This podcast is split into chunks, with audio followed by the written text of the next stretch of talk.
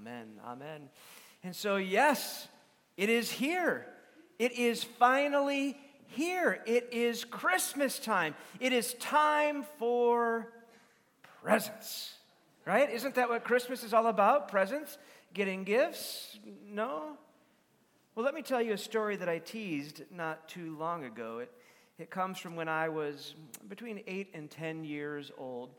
And my father was kind of a oops baby, conceived in love, but you know, almost a decade after his only other sister, who was born, I think, in 1920 or so. And, and I, myself, stand here before you as a proud oops baby, conceived in love, more than a decade younger than my siblings. And so, what that meant was, for my entire childhood, I was the only child that was present for all these family gatherings, which usually was a bummer except for at Christmas. Because everyone wanted to give the child a gift. They didn't really care about the ones that were older and already out of the house. And so we had this tradition where my Aunt Barbara, my dad's big sister, and her husband, my Uncle Bill, uh, we would go there for Thanksgiving and they'd come here for Christmas. Or, they would, or, or we would go there for Christmas and they would come to us for Thanksgiving. And the, the year that I remember was at our house and it's agonizing to be a child and have to wait for your elderly relatives to drive up from Chicago, Illinois. It's just agony. Those, those presents are just m- mocking, taunting, right? And so I was sitting by the, the front window just waiting for Uncle Bill's car to make it. You know, it was 55 miles an hour back then. The roads weren't like they are now. And Finally, Uncle Bill's car comes in. I'm so excited. And he pops the trunk and he goes around and he opens up the door for Aunt Barbara and he opens up the door for my great Aunt Miriam. And, you know, as an eight year old, great Aunt Miriam appeared to be somewhere around 183 years old. And they came into the house, and you know how that is. There's the mandatory give your auntie a kiss, and you know, oh my, you've gotten taller, and they, they squeeze your cheek. And okay, yeah, yeah, yeah, but the gifts, the gifts, the gifts. And so finally, Uncle Bill, all the pleasantries were exchanged, and finally, Uncle Bill goes out to the car, which the trunk had been popped. And apparently, in the amount of time it took for them to walk in, to hug and kiss and do other pleasantries, somebody had come through and cleaned out the entire trunk of all the gifts. Now, this was a problem for me very much a problem for me. You see, um, my Aunt Barbara worked at Sears, downtown Chicago. She had a great job, and she was a great gift giver. And she lived to be almost 100, and she was still a phenomenal gift giver for my two daughters when they were little. And every year I used to get the, the big Sears catalog. Remember that big Sears catalog? And, and I think that Sears catalog had more pages than the Madison phone book where I was growing up in Madison. And if that doesn't make me sound old, I don't know what would. Talking about a catalog and a phone book. Well, Uncle Bill came in and uh, he was using some language that um, I think we would call colorful. Um, something like a sailor, uh, but that makes sense because he was a sailor. He spent World War II in the South Pacific, but I was bummed. And so I kept looking out the window, waiting for the Grinch and his dog Max to come riding in with all the gifts back, but it never happened. And so you would think that Christmas was ruined. You would think it was the year without Santa Claus. But no, Christmas still happened. We still celebrated the birth of Emmanuel, Christmas. And we are still worshiping and celebrating this more than 2,000 years later, the Christ Mass, the celebration of the incarnate one who comes to remind us that we are never alone, that God is with us. But today is not a day for persuasion, today is a day for proclamation. And so that's what we're trying to do. And I think you're really going to like something that I read in my research for my sermon today. Here's what I read. I, I want to read it so I don't mess it up because I think you're really going to like it. It says Christmas Eve worship services are not a time for lengthy sermons or wordy theological analysis. hey, oh, oh, hey. For those of you at home, somebody just proclaimed amen. But it, it the next part actually may be even sweeter sounding to your ears. On this occasion, less from the preacher may in fact be more. Can I get an overall amen? amen? All right, so service is over, go home in peace. no, no, we are reminded this day about hope and peace and joy and love. Those are the candles that we lit throughout the month of December. We are reminded that we are welcomed home. This Christ child is welcomed home. We're all home together. The angels sing, the shepherds kneel. People have worshiped on this evening for thousands of years. And right here on December 24th, 2001, at 8, 819 East Silver Spring, we are home again. Tonight, we are not alone. God is with us. Pleased with us in flesh to dwell, Jesus our Emmanuel. He came to be with us that we may find our home in Him. And so we gather tonight one of the longest nights of the year, and we remember these gifts. These gifts. We shrug off despair and to embrace hope. We set aside conflict to choose peace. We push away despair, claiming joy, and we overcome hatred by rising into love. We gather together in the night to proclaim the light. And as we gather here today, we know that even in the shadows of our doubts, that we are loved. And love is a part of what home really is. Home is not where we're born. Home is maybe not even where we lay our, our heads at night. Home is where we stand. Home is where we stand. It's what we stand for, it's who we stand with. And today we stand with God with us, Emmanuel. And so these four candles on this wreath represent four of the greatest gifts that anyone could ever receive the gift of hope, which is stronger than wishing, the gift of peace, which is the absence of fear, the gift of joy, which is good news for all people, and the gift of love.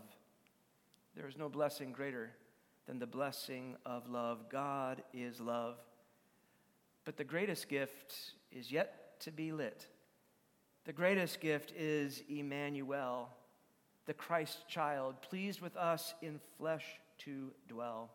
Home is where love is, where everlasting peace is, where there is hope, where there is security, where Christ is, there is home. And you can never truly experience home until you have Christ in your heart. And when Christ takes up residence in your heart, you will know that you have a wonderful place to be throughout eternity. That's the promise that was given to our, our ancestors. And the promise that's going to be given to our predecessors. The psalmist says, Lord, through all generations, you have been our home. And when Paul is writing to the church in Corinth, he lets us know that, that this body, this, this shell that is the home to our, to our soul, to our spirit here on earth, when it's gone, there's going to be a home for us built in heaven with hands that are eternal.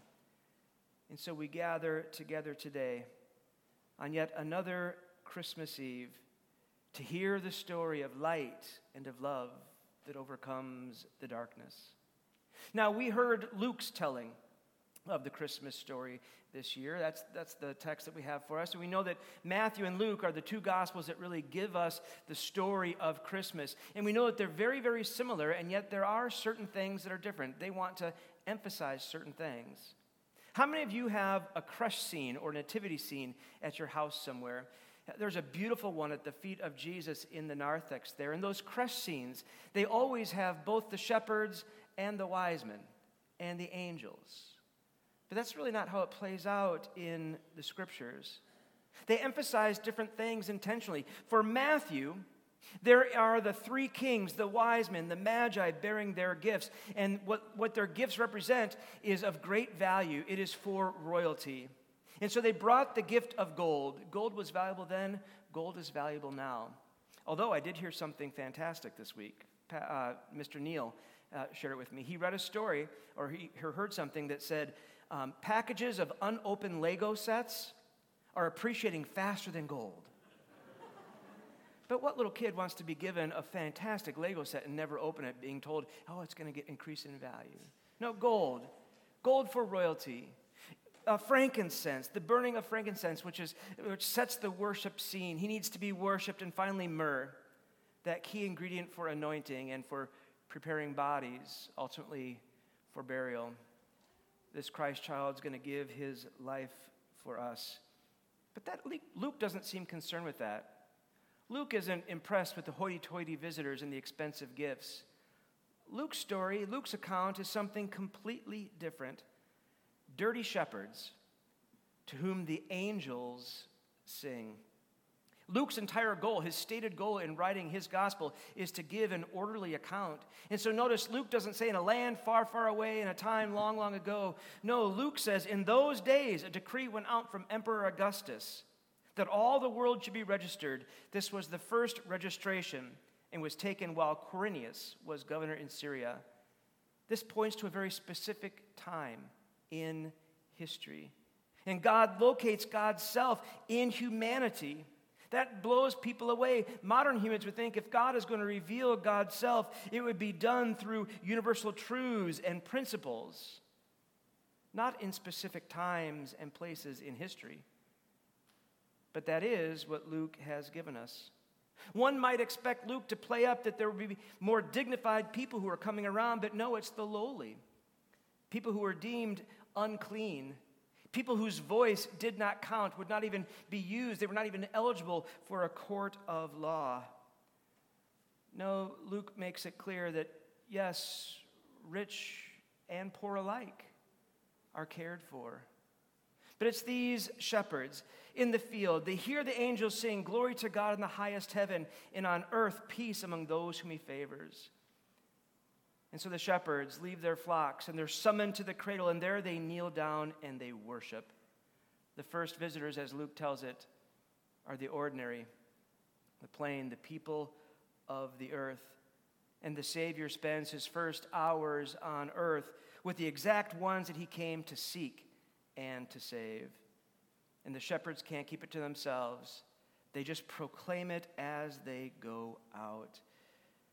The grace of God sneaks into our world under the radar of religious expectations to real men, to real women. No persuasion is needed. This incredible present must simply be proclaimed. Less is more. Now, some of you may be saying, okay, preacher, you're on the long side of less already. And so I want to just tell you one story. Just one story. My wife and I have two daughters, uh, Abigail and Naomi. And Abigail uh, is a public school teacher in the West Bend School District, elementary education.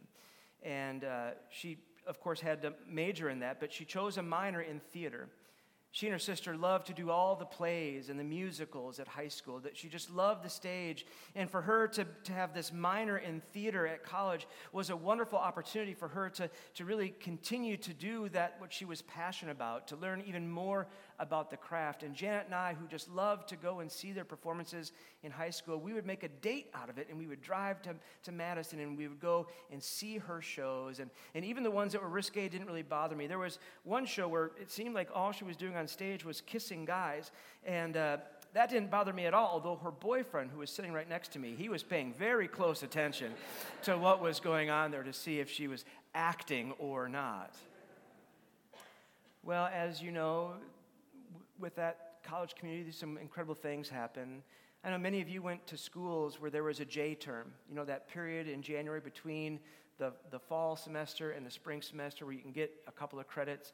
And the theater department went to London, and she got to spend um, 10 days, two weeks maybe, in London at the West End, which is like their Broadway uh, section. And, and she got to talk with playwrights and, and meet actors and go behind the stage and, and look at the tech unit. It was phenomenal.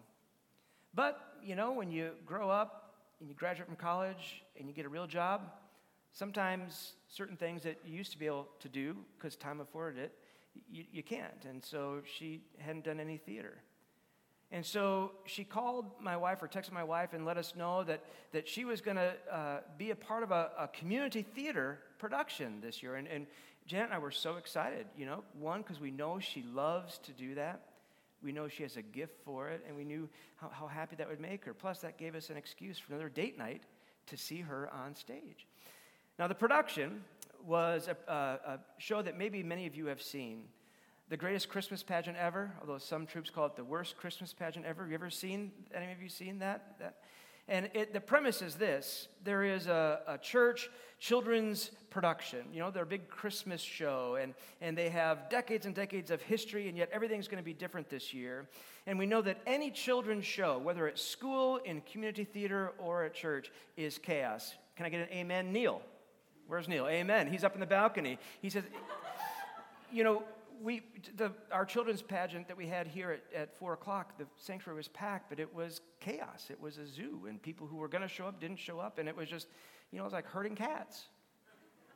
Now, my daughter's role, and this is poetic justice in this show, was she was one of the old church ladies that said, We know how to do it the right way. And so she grew up in church her whole life. She's had a lot of inspiration to draw her character, her character from. But in this show, there is a family they're a dirty family. They're a poor family. They're kind of the family that looks, is looked down upon. The kids are all rough and tumble and wild, and their name are the Herdmans. Herdman, and that's a, a wonderful name. Kind of reminds me of kind of a, a shepherd. And the herdman uh, children, through force, through uh, pressure, uh, they, they secure for themselves all the greatest parts. And when the show is going on, it is absolute chaos. And the youngest herdman child had the role of the angel and throughout all the noise and through all the chaos, suddenly comes this little voice that says, Hey, unto you a child is born. Kind of the end. Hey, unto us, unto you, a child is born. There's no persuasion there. That is proclamation. And thankfully, the good news of this night can still cut through the noise of our distracted culture with our restless souls. Emmanuel, pleased with us in flesh to dwell. He came to dwell with us that we might be find our home in him. So yes, Christ is our home. Christ is our home that no fire can burn, that cancer cannot snatch, no storm can shake, nor abuse torment, nor loneliness touch and a home where the adversary can never come near. And so, as we sang earlier, O holy child of Bethlehem, descend to us, we pray, cast out our sin, and enter in, be born in us today. Amen.